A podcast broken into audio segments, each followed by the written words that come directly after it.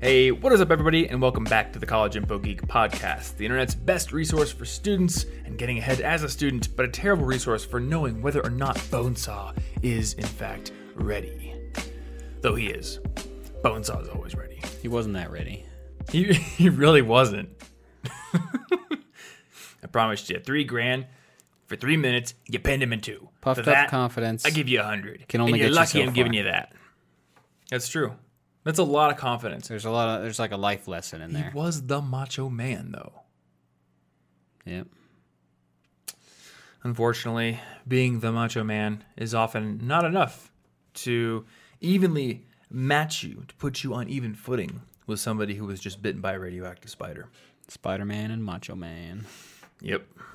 Anyway, we are ready to answer five questions because today on the College Info Geek podcast, we are answering or doing one of those uh, those old standards, the five questions episode. Uh, is this the last five questions? I think there might be one more, One more? and that one might be a pure Q and A Mm. where I had no intention of limiting it to productive-ish questions. You know what I have? I have Notion. What? I could literally look and see what Crazy. our schedule is. That's impossible. Um, How are you doing that? Okay, according to the schedule you have created, we have one more. tentative. We have one more real five questions, and then a pure Q and A, basically an AMA, Yeah, basically. the Tom and Martin AMA, Yeah. which will be fun. Uh, and then we'll have our final episode, and then we will start thinking about our next podcast, which I'm personally getting excited about. Yeah. I want to keep doing this. I just want to be able to talk about things that don't fit under the college moniker. Yeah. yep. Like we're like we're building a server to enable like much more efficient video editing. And I would love to have an episode where I just geek out about that. So I need to build a show format where I could do that, but also maybe have an episode where we talk about a book. Yeah. Also have an episode where we talk about Just like more music freedom. stuff. Yeah, just something casual. There's, a, I mean, there's a lot of We've, scripting. we've covered a lot of topics. We have sometimes multiple times. That's what 300 episodes implies. Mm-hmm. Especially since a lot of those were five questions, and I have a like, I have a question bank of all of the five questions. We've had 30 something of those, maybe 35, 36. and that's like like 180 10%. questions by itself. ten percent of our episode is, or of our, our episode we have a- bank we have is a five lot. questions. It's it's crazy. I should probably go back through five questions archives and see if there are discussions we've had based on questions that we could turn into videos. Maybe. Because I've been thinking about my back catalog on YouTube and how there are videos where I've talked about things that I would like to do full videos on. Like a lot of my past videos have been like, here's five things that you could do to have a happier day, or 10 tips for this or that. And I think it would be cool to take one of those and make a video Yeah. just kind of really going all in on it. I mean, the video we made in January, the skill you're slowly losing, really the the biggest uh, practical takeaway from that video was the 15 minute rule, which we've talked about on the show plenty of times. I mean, the first time it was ever mentioned on the show was the interview with Matt Ringle, and I think we've talked about it briefly in videos, but we've never really made something where it was the focus of an entire video and kind of built up an entire case for exactly what it solves Yeah. and you know how it solves it. So there's stuff that I feel like I just haven't done to the level I would like to do it to. And I'm perhaps sure there's the plenty have, of stuff hidden in there. Mm-hmm. You just gotta listen to like 290 hours more than that. of content. yeah, it's definitely more than that. I would say we go over the hour mark more often than we don't hit it. Yeah. If I were to guess, um, I'm not sure. Have we ever had a two-hour episode? We broke an episode into pieces because it was too long. Wait, have you and I did did that? I feel like that happened. Or at least It happened with the car buying episode. Okay, it that happened with that uh, one. Two guests, and you weren't on of? it. Oh, I think one of the college path to college ones was really long. That was planned though. Yeah. that was planned. It- yeah, I just remembered those were broken apart on purpose Mm-hmm. because the topic was clearly going to go over. Yeah, I, I We- think if we caught that one ahead of time. into one episode. It would be five hours That'd be a messed up of content. That's a it'd lot be, of it'd be a blur. Be Mm-hmm. too confusing. like a blue blur. Sega's favorite blue blur. Anyway, uh, I need to find the right five questions so we can start No, let's answer five off old questions and see Oh. if we disagree with our old self. and see who notices. yeah. They'll never know. I'll just rephrase them, and because these episodes are so kind of off the cuff, it would be a different episode anyway. Yeah. And I think very few people would really know. I think if I took an old five questions, rewrote the questions, mixed up the order, So what you're and made it old enough that we forgot what we said on the first one. the new podcast is actually just all of the College Info Geek episodes redone out Mm-hmm. of order. Backwards. Yeah, we're just gonna we're just gonna mess with you. You know, just a seven or eight year project. That's just a, a high tier troll. Yeah, it's free real estate. It is We won't even have to work for that. That's true. All right. Uh, anyway, so five questions episodes. If you're not familiar, are episodes where we take five questions from our Instagram, Twitter, email, smoke signals that we pay attention to. We're constantly monitoring smoke signals for faint wisps in the air that somehow end up being meaningful communication. We take Somehow. those, we feed them into a Willy Wonka esque contraption with many like loops Loops. uh, pneumatic valves and screens of various That's proportions and uh, vacuum and diode ray tubes, which then give us the perfect amount of questions to answer. Yeah. And since In we have a limited amount left, I mean, send your questions. Send because your we've only in. got like one legit five questions left We have in one- this podcast. We have one legit five questions left, but um, I, I have made no secret about the fact that I'm going to use the Cortex podcast as a heavy inspirational model for whatever show we build in the future. And one segment they do occasionally on that podcast is just reader mail or listener mail, I suppose, That's fair. where they just kind of answer questions. Um, I don't remember what they call it, but I would like to have some sort of Q and A section again. I mean, I kind of want to do what we're doing now, just have a little Just bit a more freedom title. for topics. I want to be able to Just need to change the name really. into and- things. You know, Yeah. Like I got a gray hair in my beard now, so I want to talk about my AARP membership benefits therein. That's fair. Yeah. Anyway, uh, I am actually don't don't DM me on Instagram. I won't see it. Um, but I'm Tom Frankly on Twitter if you want to send short questions or to Yo Martholomew over on Twitter. Uh, otherwise, the comment section on our YouTube channel is probably the best place to put questions. Not least of which because they may end up getting answers from other awesome listeners. Oh, does that happen? Yeah, I mean, there's discussion that happens. Clearly, sometimes. the YouTube comments are not the best place to reach me. They are not. No. yeah. I mean, not not a ton, especially on the podcast channel because it's a smaller channel. But Yeah. occasionally we do see discussion happening there. That's cool. Um, we used to run a community. I mean, the community still exists, but I have realized that running an active yeah. community is something that is antithetical to having enough focus to be a artist. We don't do too much with it at this point. It's still there. It is still there. Yeah, it's just collegeinfogeek.com slash community. Anyway, so let's get into the five questions that we did get for this episode, pumped out by our amazing Willy Wonka contraption. The first one being You recently mentioned the feeling of anticipation of interruption keeping you from being able to focus. What should you do to try to stay focused when you're at a job with an open door policy and interruptions are unavoidable? Uh, when I read this question, I was immediately reminded of Linus from Linus Tech Tips. Yep. Uh, yeah, and we we're working on getting the how they work video for Linus Tech Tips out in March. Um, Linus said my job is basically just being interrupted all day long, and people like just demanding my time all day long. And I remember asking him, I'm like, "Do you really get any time to just work on your own on your own projects?" And he's like, "Not really. It's it's just all day, every day. People are kind of demanding my time." Wow. which is what happens when you run a 35 person company. Yeah, that sounds right. Um, and even when you have a COO, which is his wife, and you have um, other people who are kind of in like C level positions managing stuff, you still have to do a lot of management, especially when you're the face of the brand and you want to have a lot of control over it. yeah. So I was definitely reminded of that. Um, I feel like the the biggest thing is, I think you can work with an open door policy while still working in times of uninterrupted work. And that's just going to take open communication. So, like, generally my doors are open, but maybe, like, say I am on a call for the next 30 minutes or for the next hour or block out time on your on your calendar.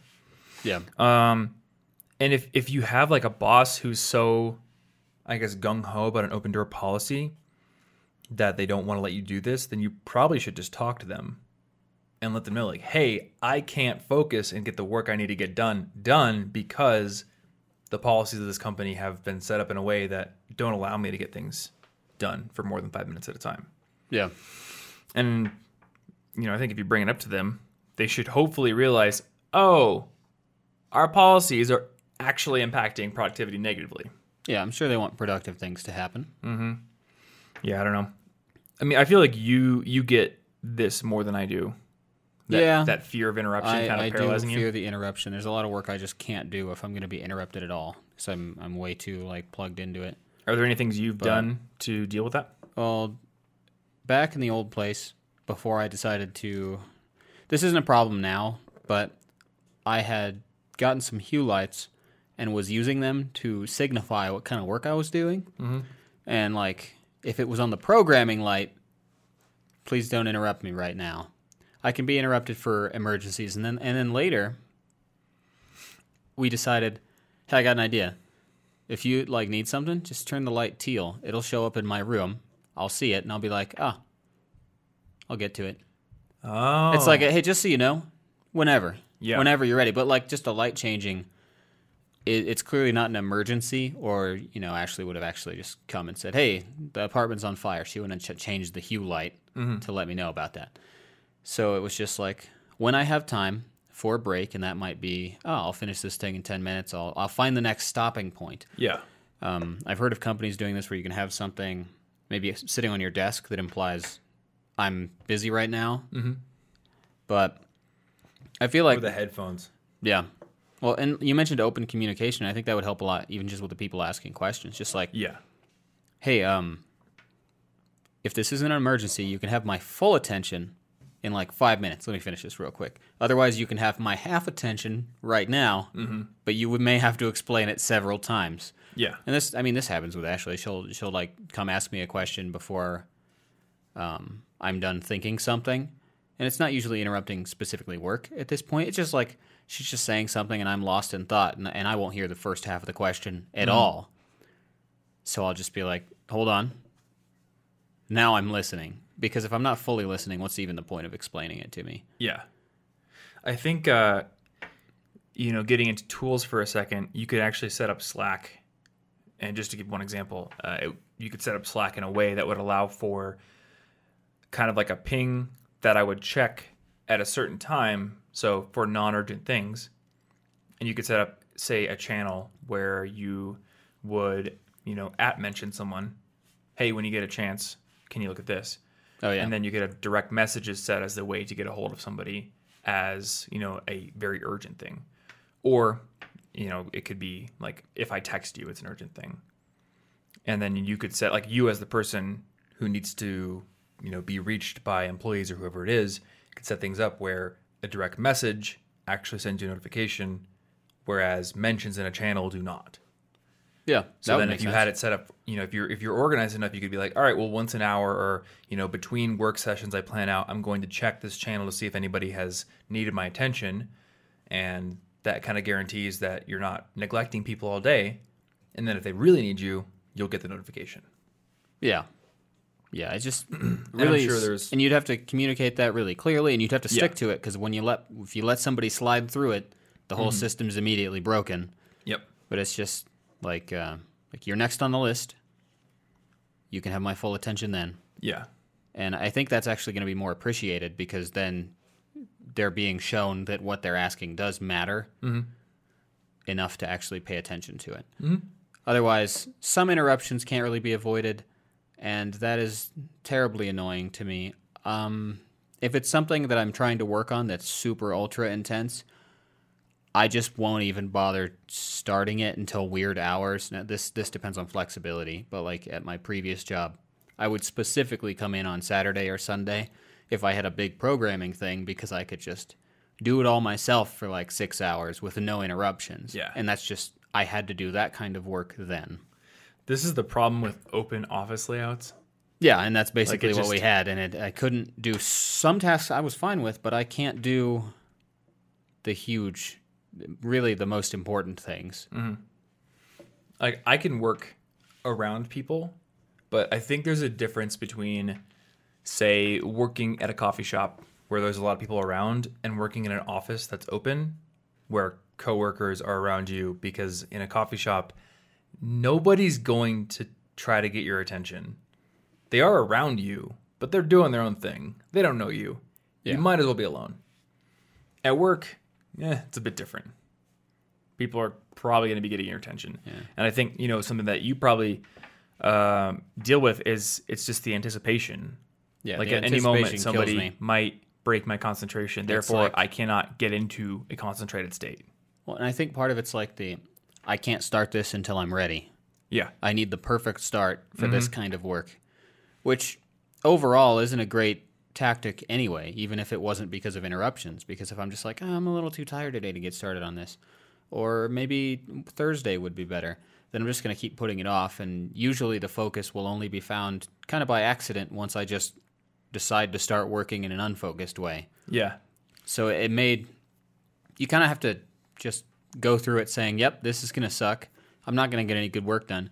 And then sometimes you'll accidentally get focused and get good work done, isn't that weird? How that even if happens? interruptions are going to come. You just have to say, "Yeah, they're going to come." So I'm going to I'm going to loosely take a look at this. I'm just going to lazily look through the problem. Mm-hmm. And then y- you'll probably just end up focused anyway. Yeah. I mean, something I realize is uh, a lot of days I'll get up and be like, okay, this is a writing day. So I'm going to shower, I'm going to get dressed, I'm going to walk to the coffee shop, and that's when I'm going to sit down, I'm going to write.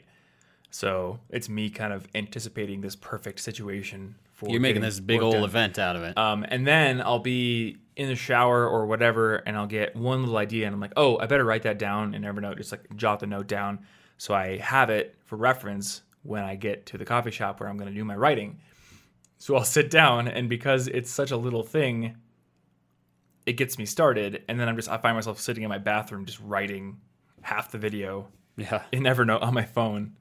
Whereas when I get to the coffee shop, a lot of times I'm like, all right, well, for it to be truly perfect to write, I should probably clear my e- ma- email inbox first. I should probably Yeah. check Slack to make sure nobody needs me. Uh, there's construction outside. Instructions kind of hot in here. I'll and you work know next what? week. I need to like look up some details about like outlets and stuff for the server because that's urgent. I feel like the pressure is too high, so you're just you know going to want to avoid it just Mm-hmm. Yeah. in case it can't live up to its moment. But a lot of my better focus comes from just like um, when I wanted to do my that huge pixel art Pokemon scene that I had made Yeah. in whatever month I put that out in. That was The- the Persimmons one? Yeah, the Persimmons one. The way that started was that Ashley was at this event, and I just decided I'm going to bring my iPad, just chill in my car outside for like an hour mm-hmm. and just kind of loosely sketch things and, and kind of Google images for reference and tons of other stuff. Yeah. And that all started because I was lazily working in my car. If I had sat down to my desk in, in like perfect situation and opened up all the right stuff, I probably would have scared myself out of it. I kind of need that lazy, creative time to start a big project. Yeah. I can finish it with ultra dedicated time later. And at that point, it's kind of hard to interrupt me because I'm not really even going to hear you mm-hmm. until I get to a stopping point. It's not nothing you say is going to stick. Yeah. Alrighty. So we have we have a second question here. Deceptively simple question. What's the best position to read in? This question is a difficult one, and I've wondered it for a long time. I'm gonna say hanging upside down.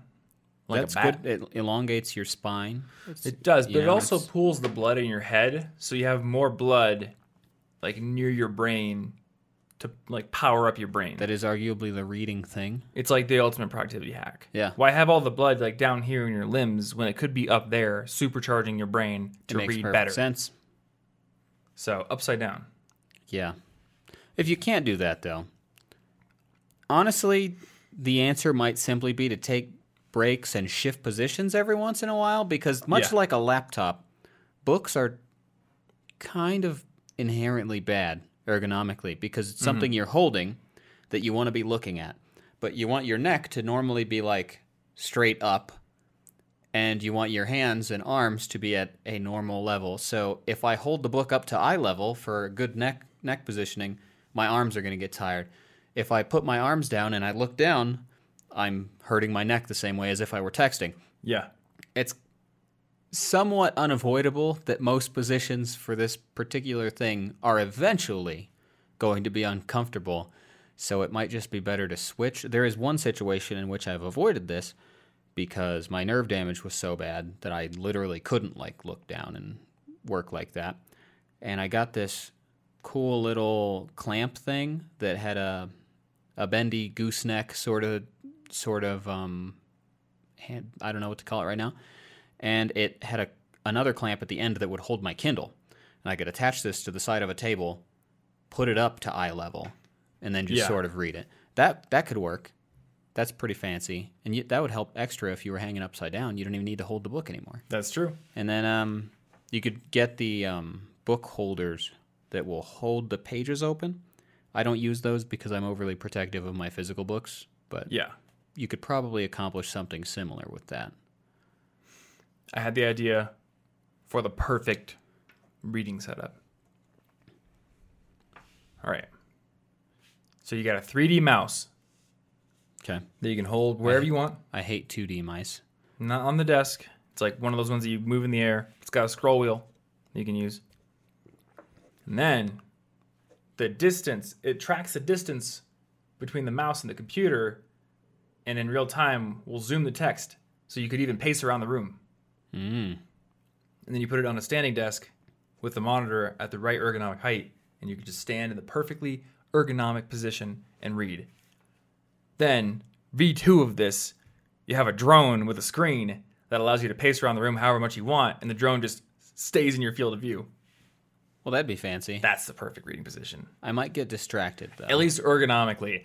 Yeah, because this is this is my uh, my debate here is like there's the ergonomically best position to read in, and then there's the positions I find myself in when I'm reading the most deeply. yeah. And when I'm reading the most deeply, I'm usually sitting at a table with the book flat on the table and I'm like kind of hunched over it. It's just how it is. Sometimes I'm sitting in a chair. Yeah, and like, Like- ne- neither of those are going to be particularly good for your. Mm-hmm. We just don't want to be still in like any position for a long time. Yeah.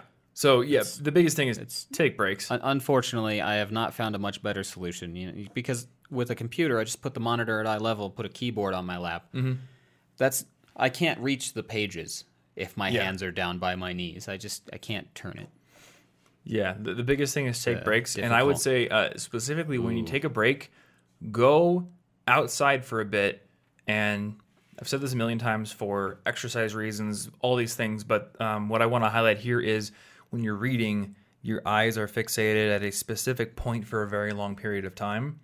You want to go outside and basically like exercise the little micro muscles that control your eyes. Get get buff eyes. You want to get buff eyes, yeah.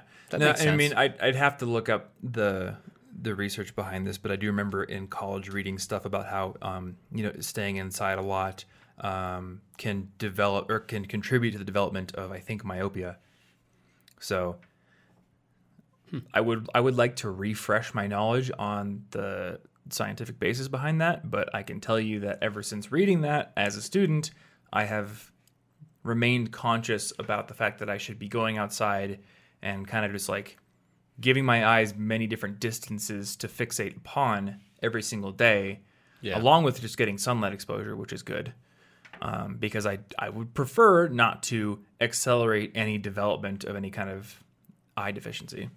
Don't worry, the Colorado UVs will accelerate other things in That's your skin. true. I will burn from the lack of oxygen and the I- lack of sun now, protection. I realize I actually accidentally did find the perfect reading position in this conversation. If you just read in like a Kindle app on your computer, you can have a, a keyboard in your lap and just be looking at it. Now I don't know Well, that I would focus while reading. That's why I was saying it like, would be it would be like comfortable. like yeah my, my perfect reading setup wasn't a, fi- a fiction you can literally get a 3d mouse you could put the kindle app into scroll mode if you wanted to Yeah, or i think it makes sense. to go to the side and then you could stand there and you could have your arms wherever you wanted and you Yeah, could just I- scroll like that's totally reasonable, and I already do it for everything else. I just don't read on my computer screen Yeah, yeah, and like to be honest, I, I'm being because the little bit- Kindle screen is way better. I'm being a little silly here because I I don't think I can't really picture myself standing in front of my computer and getting invested in a book. Ooh, or if you could lay down on your back with with proper support for spines and necks and things, and you could get that same Kindle clamp and hold it right above your head. That's true. That's that's been comfortable when I've done it. I forgot I've done that. Just make sure that the clamp is reliable, and then you're good. You know what? Every once in a while, I think you know we could deal with a Kindle to the face, just to remind us that life is pain. That's fair. you do need reminders. There certainly aren't enough.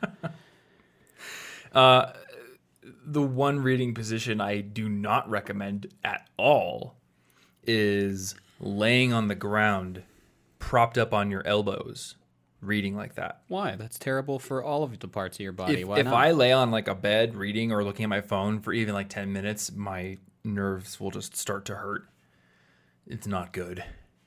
yeah, I wouldn't recommend nerve injuries. Yeah, and unfortunately, like a lot of times when I travel and I will stay in a hotel that doesn't have like a chair, I'll find myself just like laying on the bed, looking at my phone or reading a book or whatever it is, and then realize, I'm like, damn it, I did it again.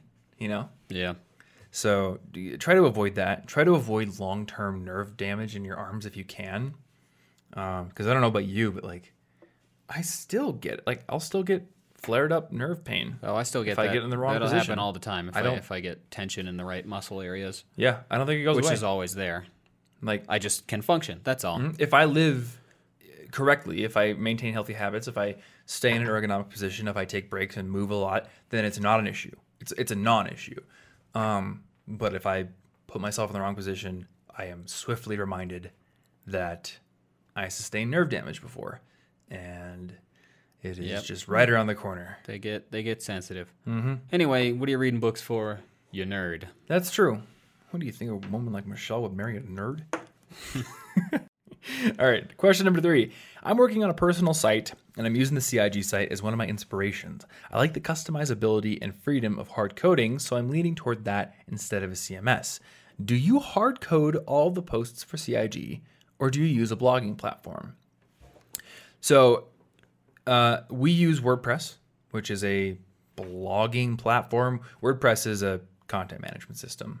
Yeah. It's uh, it's the basis of like half the internet. yeah, a probably. huge percentage of the internet. So it would be weird to call it a blogging platform, even though it does still kind of have posts as the Yeah, that's like what it's for, but it's flexible enough to do almost anything. Yeah. Uh, I mean, you can hard code your blog posts, but I wouldn't recommend it because using a content management system makes it very easy for us to make new posts, but also it makes it very easy for us to go back and make changes to posts as a whole. Yeah, nice. yeah. If there's ever a specific thing we'd like to undo, it's just Mm-hmm. one big fix or maybe a few rather than Yeah. limitless. I've seen very few sites that will that really would justify hard coding every single post. I do remember one. I can't even remember what it was, but uh, they had gone to the lengths to like make a specific CSS layout for every article that kind of like complemented the article and looked very artistic. It was very magazine like. That's cool. Sometimes um, the New York Times and other big publications will very rarely have an article that is it's completely differently formatted than the rest of the site.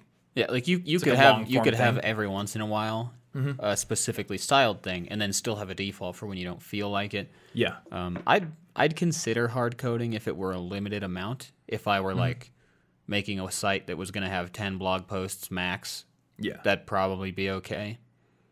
Or if I were primarily doing it to test out my front end development skills, Mm-hmm. maybe that'd be a reason. But if I just wanted to write and kind of get information out there, it would be way more convenient to have a default. And, and WordPress isn't the only option. There's Ghost. There's, if I want to go back in time, Joomla. I think um, Tofugu, when they changed, they went to something like Middleman or something, and it creates static pages. Yeah, there's a, it's a And it's static like- CMS. Yeah, so it which is a pretty pull- cool, different way of doing things. And I guess so to um, explain the difference there, WordPress, it is a bunch of code, like a bunch of HTML, CSS, JavaScript code, um, and a bunch of PHP that kind of like holds it all together. But to show you a blog post, like you, the visitor, it is pulling the actual content of that blog post from a database, which means that every time somebody loads a page um, in a normal configuration, the server has to go like ask the database, hey, can you give me all the content for this post? So you incur what's called a database query. You can get around this by caching, which essentially just like builds that page by querying the database once, then essentially like freezes a snapshot of it and serves that up until it ever changes or until like a time expiry date Yeah. hits.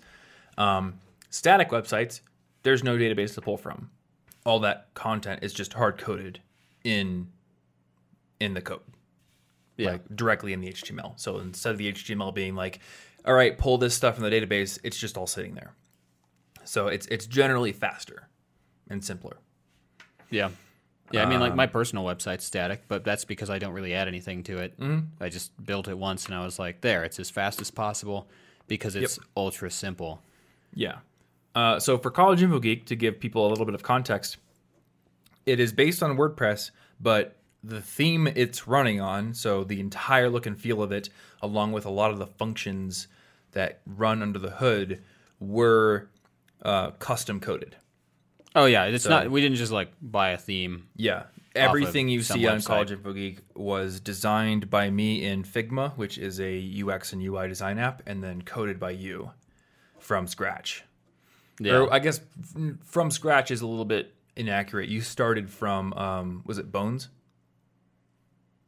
underscores maybe. underscores? Yeah. So underscores is a incredibly bare bones, and I, there is also one called Bones, but Yeah, it's is it's basically use. like it does the the basic obvious PHP you'll probably want. Yep. It's in there. It's like the simplest starting point still have to theme it, for. WordPress that you could find, and then you can style it. You can add to it as you want. Uh, it, it is not for beginners. It is not going to get you what you want out of the box. That's why people build other themes. Not nearly buy. out of the box. it is going to look hours. very, very basic. Um, but it, it, saves you from having to code all the main theme functions yourself.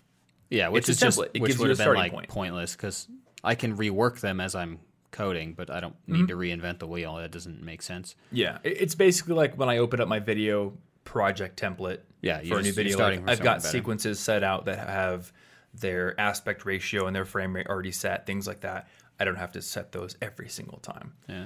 And if I wanted to do a ton of extra custom stuff with something like WordPress, you can through like short codes or custom page templates. Mm-hmm.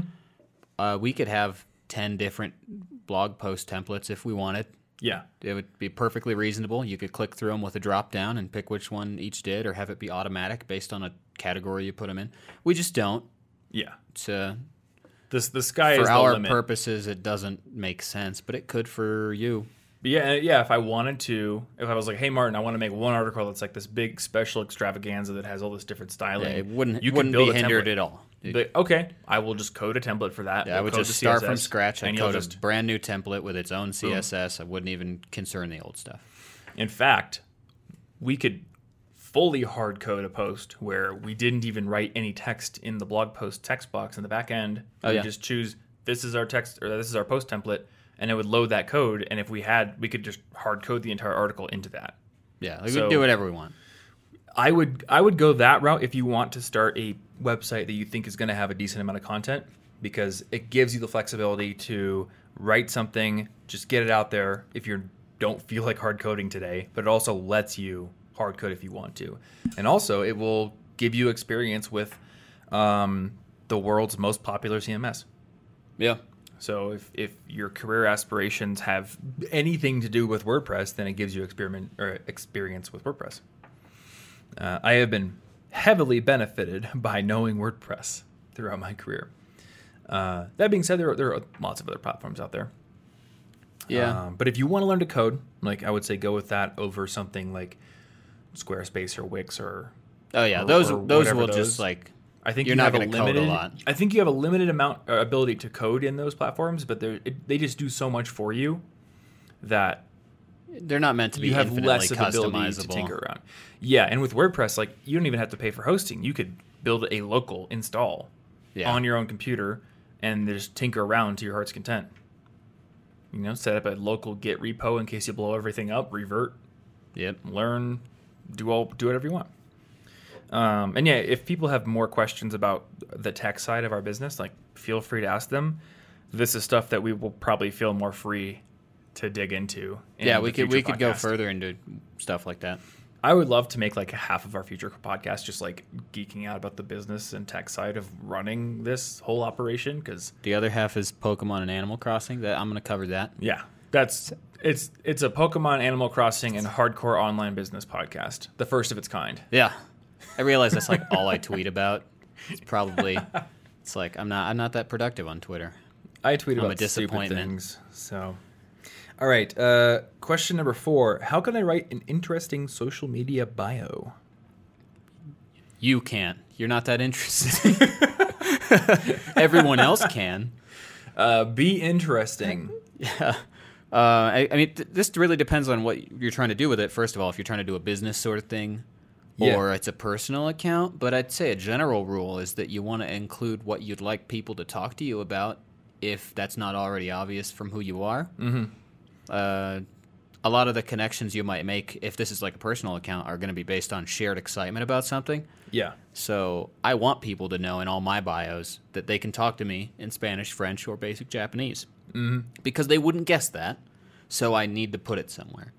That Yeah. it's um, just like, it's kind of like when you meet somebody and you, you leave little threads that they could pull at if they wanted to get to know you more. But if there are no threads, they have no idea what to ask. So on social media, why would you even why would you just guess hey random account um, super cool dude one two three i don't know who you are but you just got a shout out um, do you Yeah. do you speak portuguese like that's a random question to ask if they've not really given any indication that the answer is yes Um, you know, I would say like go look at examples to get some inspiration, but all my bios are sort of tailored around communicating what I do in some way, but also sort of injecting a little bit of my sense of humor. yeah a little bit of like personality and a little bit of stuff you do So like my uh are you, are you getting a call from no i'm just gonna the find Secret mine Service? yeah it's the secrets they we hang out They need your help.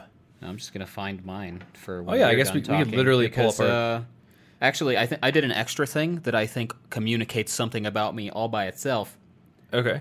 Oh, did you put like a um Let me go. the flags? Let me go to Twitter. So mine is on Twitter. It's YouTuber, podcaster, and founder of at College Info Geek. So people can click on that because I no longer link to College Info Geek in my personal uh, bio. And then I have also a biz dev rockstar ninja guru samurai toaster oven. Yeah, declaring that you're the most professional of all time. I'm so professional. Obviously. I'm not just a ninja. I am all those other things too. Yeah. No, no, My my Twitter is very stupid, and that's part of the brand. but that's part of my brand. That's part of what you want to be. Yeah. So you gotta you gotta leave it there. Like I wouldn't. It hasn't always been that stupid though. I didn't. I mean, when I was smaller on Twitter, I was always questioning, like, "Oh, can I put the perfect bio?" And Yeah. I feel like I gave up on that. there is not a perfect bio, and people care a lot less than you think they do. So, but the one thing I want to highlight though is you mentioned like putting what you want people to talk to you about in your bio, and I will extend that by saying, I have used Twitter as a recruiting tool before. In mm. fact, I prefer Twitter for certain things over any other site for finding people who I might want to work with. For example, recently I was looking for a motion graphics artist that I might want to hire for a project. So I went to Twitter and I typed in motion graphics artist, freelance motion designer, freelance illustrator. Like I typed in these things looking for people because I know a lot of times those kind of people post their work on Twitter. And Twitter is a really easy way to get a hold of people quickly. Yeah. Where else like like if I go to LinkedIn, I'm like I don't know how to search LinkedIn for that kind of stuff. Instagram, I don't know how to you know, it's it's hard to find people on Instagram. If I DM them, it's gonna go to their other inbox. They're not gonna see it. And then if I go to like Upwork, I have to deal with Upwork. Yeah. like I would rather just find somebody be like, "Hey, I like your work. Do you have like do you do freelance?" So, you know, put freelance in your bio or put commissions open, things like that. Yeah, stuff people might be searching for, Mm-hmm. or that you want them to just to know, just in case it ever pops up, that you are available to talk about. It's Mm-hmm. it's like a much more casual business card because Yeah.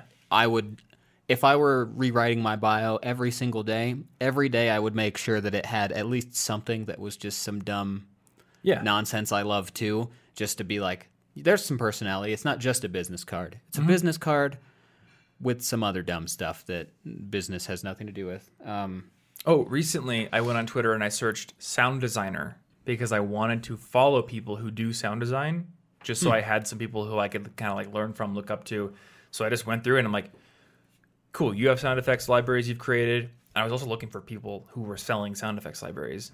Yeah. And as a result of that Twitter search, I bought some sound effects libraries from some certain people. So they got sales because they had the right Twitter bio. nice. Yeah. So what's what's yours? Um, so mine. Now, now after each item in the list, I have an emoji. Uh, I- just it makes it more colorful and I think more fun to read. But mine is photos, pixel art, piano, in parentheses, pursuing polyglottism, programming, podcasting, Pokemon, peace, productive at college info geek. so you also, as a bonus to all of the things I just listed, it's pretty obvious that I like wordplay That's, that's a lot of since good I decided to do that.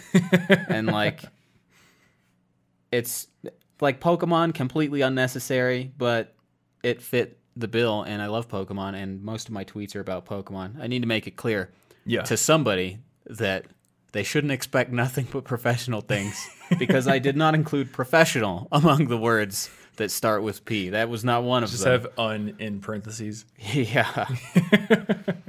but it's it's just like those are the things that if somebody were to tweet me about them, Yeah. I would that would catch my eye first. If you tweet me about focus or something, I'll I'll probably see it and I'll, I will decently likely answer with something. But if you tweet me about any of the things I've listed, I might be excited about it Yeah. because I've made it clear those are things I really care about.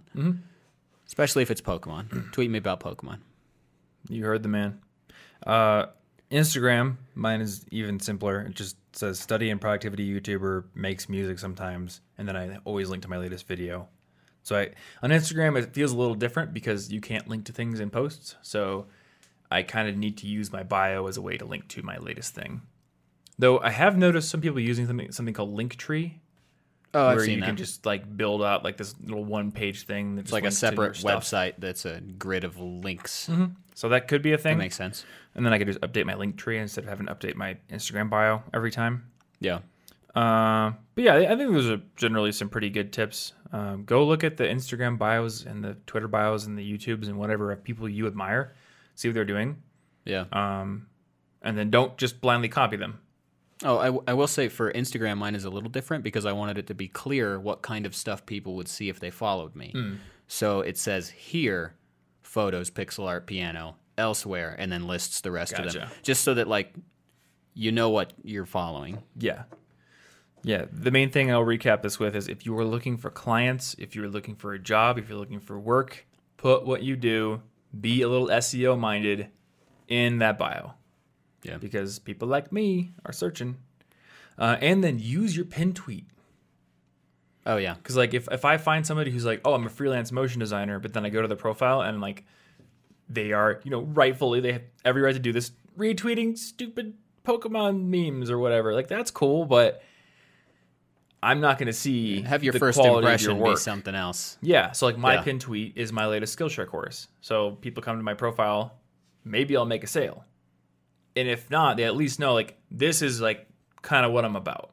I made this course on habits. So it's a good indication of what I do. Yeah. I Yeah, probably wouldn't forgot tweet about like the pin tweet. That's you know, pretty. a llama picture, Yeah. even though I would tweet that.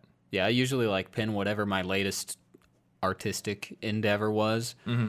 because that's more important than your first impression being, look, Martin got a shiny Nidorino in Pokemon Go. That's not really that relevant to like It is impressive though. you, you it is it's got a party hat. That's more impressive. It's very impressive with the party hat. is it a three star though? Did you do Yeah. the It's what good. do they call that? The it's a good uh, one. What, what is it called when you like inspect it? I don't remember. Evaluate is that what it is? I don't. I don't know. There Appraise. Are so, there are so It's many appraisal. synonyms. That's what it is. Ah, yes, I've done it. It's a good one. Good. It's a good one. It's my new best friend. This Nidorino's way bigger than normal. It's got a hat. It's got a hat. That's the most. Not a tall hat. It's not Well, like those clowns. the star clowns. All right, let, us move on to the yeah, on to whatever last question the other things are. I have to do more work today. All right, I've been interested in photography for a while now, but I have trouble doing it every day. Sometimes I like it, but sometimes it really feels like a chore. I'm not sure if this means I really love it or not, or if I'm just not happy with it because I don't know if I'll take any photos worth taking. Am I supposed to love it from the first click, or could it take longer? Uh, I'm gonna put this out here as a blanket statement. Hobbies that involve skill, that involve artistic expression, that involve uh, you know a lot of care, they're not always fun. Sometimes it sucks. Oh, I, I hate photography like once a week. Yeah.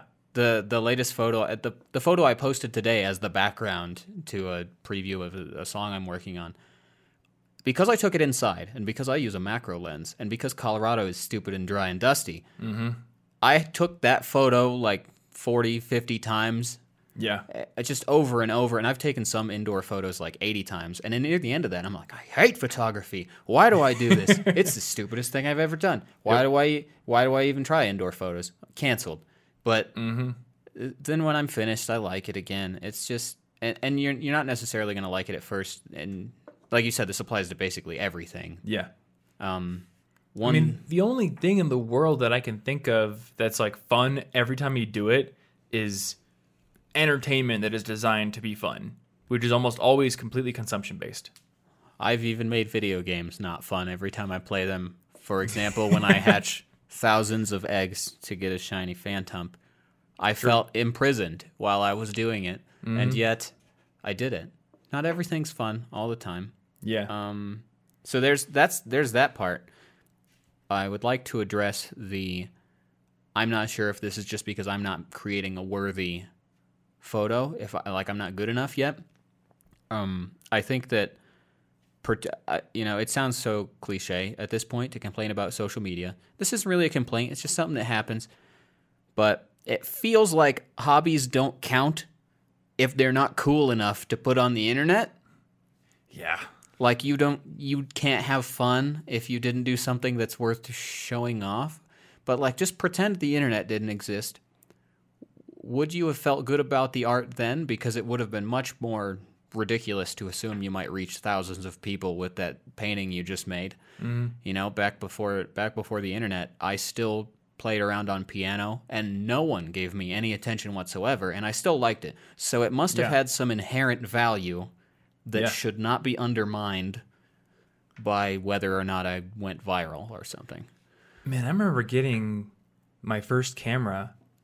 I think Brian and I, I, I was probably 13 or 14. So Brian would have been like 12, 11, something like that. We saved up all of our, our allowance money and we bought this $100 little blue, like, it looked like one of those, uh, but I can't even remember the name of them. The flip camera, I think it was called. It had a weird form factor. It was terrible resolution, but we got that and we made little movies.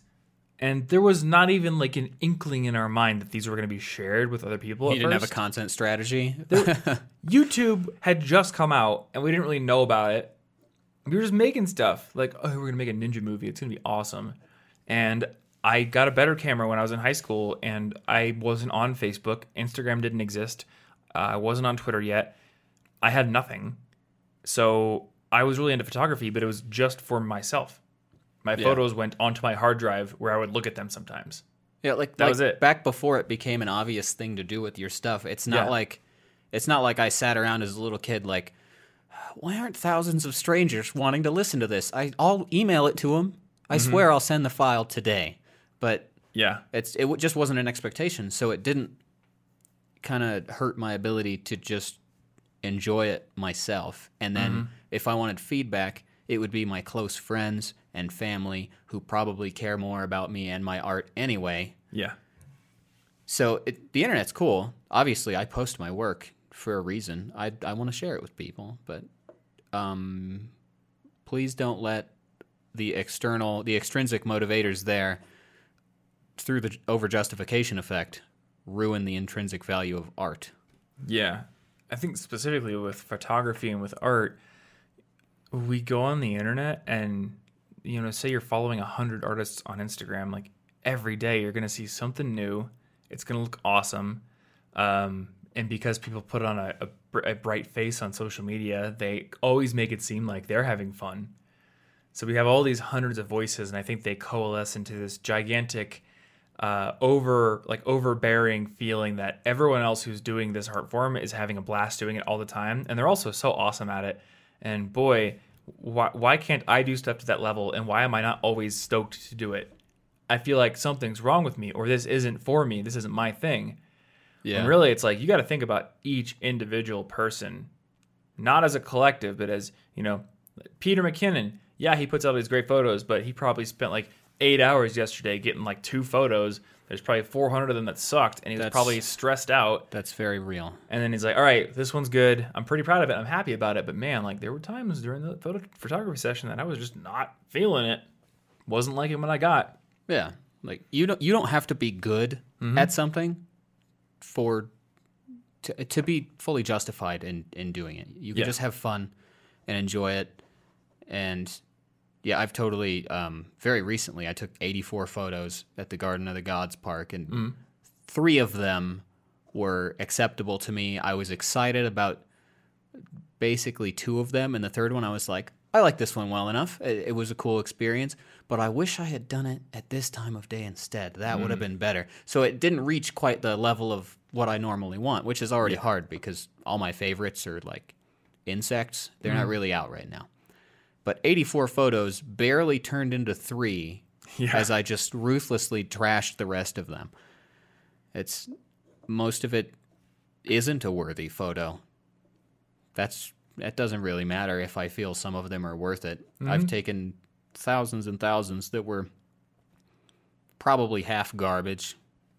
They were still fun. Yeah. Yeah. I mean, think about people who like take photos of birds.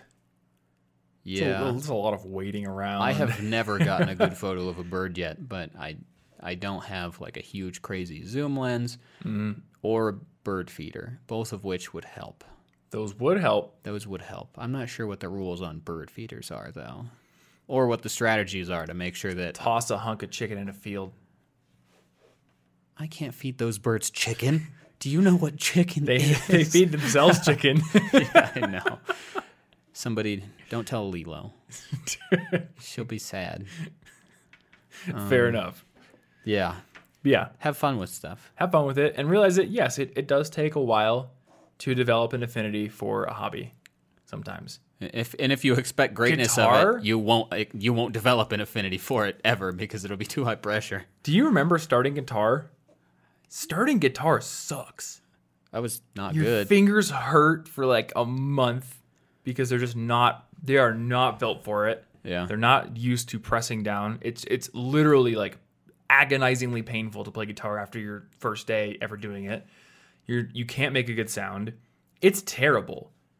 Getting to a point where you enjoy playing guitar, it's like it's like the hell week for like the Navy SEALs. It's not fun yeah. but I am so glad I did it. Guitar is one of the most fulfilling things I do in my life. And it puts me into like a complete flow state where nothing else matters and I just am enjoying myself completely. I don't care if anyone ever hears it. I don't care. Mm-hmm. Like most of the guitar I ever play, never recorded, never even consider putting it on the internet. It's just I'm sitting there just it's like the purest moment I could experience Yeah. but picking up the skills, building up the finger thimble like uh, calluses on my fingertips, like takes a while. It's not fun, Yeah. you know. Same with piano. Yeah. Not not the pain part. at least I've not on my I've played but- through pain. The in fact, the back when I was getting physical therapy, they were confused when I healed back to my normal like grip strength Mm. because they were like, "But you're like a you don't even do like sports. Why is your grip strength so strong?" Because I've played piano for hours past the point that it started being tiring and Mm-hmm. painful because I can't stop in the middle of a, writing a song. Yeah. And I accidentally hurt myself so much that I eventually built strength through Yeah. piano playing. It's Yeah. it's you you just got to deal with the pain and with uh, sucking at stuff. Mm-hmm. And um, the internet's kind of a lottery. It's not necessarily a meritocracy. It's like half. It maybe not. Maybe not even half. Maybe it's like a fifth meritocracy, four fifths luck on who saw it at the right time on the right platform Oh, yeah. and, and retweeted it at the right time. And it's kind of random. That's I how a lot of life is. It's like partially working for it, but then also a large part is you got lucky and Mm-hmm. happened to be working for it. You know, there's a guy who uh, recently was hired at Standard. His name's uh, Dom, and he has a channel called Everythink. And if you go look at his channel, like the quality of his work, you would think he had three, four, five million subscribers. But I think last time I checked, he had less than like twenty thousand. It's the quality of his work is just insane. Every video he makes is a masterpiece. It's incredible. Go watch his videos. I'm gonna shout it out right now because you should. But it's just you know it's exactly what you said. Like it's a lottery. Why didn't Dom's videos take off? And everybody in his comments are like, "Why is your channel not more popular?" And the answer's uh, Because if I knew that, if I knew the answer to that question, I would be popular. because sometimes stuff happens. I don't Even know. the popular people barely know why it worked. They can make guesses. They could be like, "Well, here's some best practices, but here's 50 other people who are also following those best practices, and yeah. they're not blown up. So and then what the heck?" and it looks like the popular people they must know the secret because they can maintain it. But maintaining it, you can actually kind of gauge a strategy for once you've Yeah. lucked into it the first time. Mm-hmm.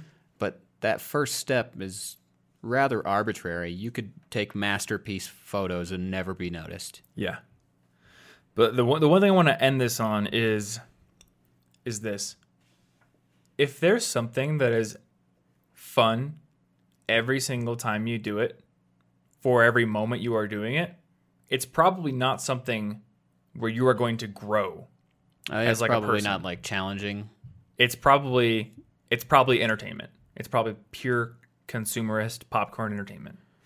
That's not to say you can't have an amazing amount of fun playing guitar, do, taking photos, whatever it is, but it's kind of balanced with periods of suck. Yeah, but then You when you break through that learning period, it feels worth it. But yeah, there's no moment where watching Netflix sucks. Th- th- That's what it's designed for. But you know, growth, uh, growth, a a necessary ingredient in growth is stress.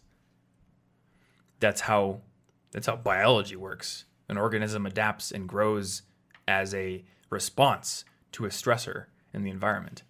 Yeah. Netflix is not a stressor. Video games, unless you are like speedrunning or being a competitive gamer or trying to hatch a lot of eggs or something, not really a stressor. If you play it, you know, just to relax, you might get a little bit better, but it's it's not like pure, you know, dedicated practice that hurts. It will be when Animal Crossing comes out. Does Animal Crossing hurt? I'm to gonna be the best at catching bugs and casually planting fruit trees that you've ever Like seen. no one ever was. Yeah, no one's no one's even gonna be able to pick fruit as good as me. Mm. Yeah, some people pick fruit, but not like I do. I'm a genius. I'm so good at picking fruit. All right. That's our five questions. Uh, hopefully you enjoyed this episode. Show notes, as always, are going to be over at CIG Podcast. For this one, CIGpodcast.com slash 290. You can find links to anything we may have mentioned. Otherwise, go over to CIGpodcast.com without any trailing slashes or numbers or whatever to find out how to subscribe to this podcast. We are on Spotify, Apple Podcasts, Google Podcasts, YouTube, Stitcher. I don't even know what other ones there are. Podcast no Addict, idea. Pocket Cast. if you guess where the MP3 file is, you could download it. yeah, If you type the right URL you get in, the right URL, you will just directly access the Amazon You have AWS to guess it. file. You have to guess it. Download it. Yeah, just guess it. You get it. You get it. Just start with A. it ends in MP3. I'll give you that, and maybe a dot before that, Probably starts with HTTPS colon slash slash. probably. But it might be on an FTP server. We don't know. it could be. But it's probably You should probably know. not. Oh, I know. I don't want to give it away though. The fun is in the search. That's true. The fun is in the search. Needle in a haystack. Find that needle. I feel like you like like roll over on the needle before you actually found it, though. Then that's finding I'm not gonna.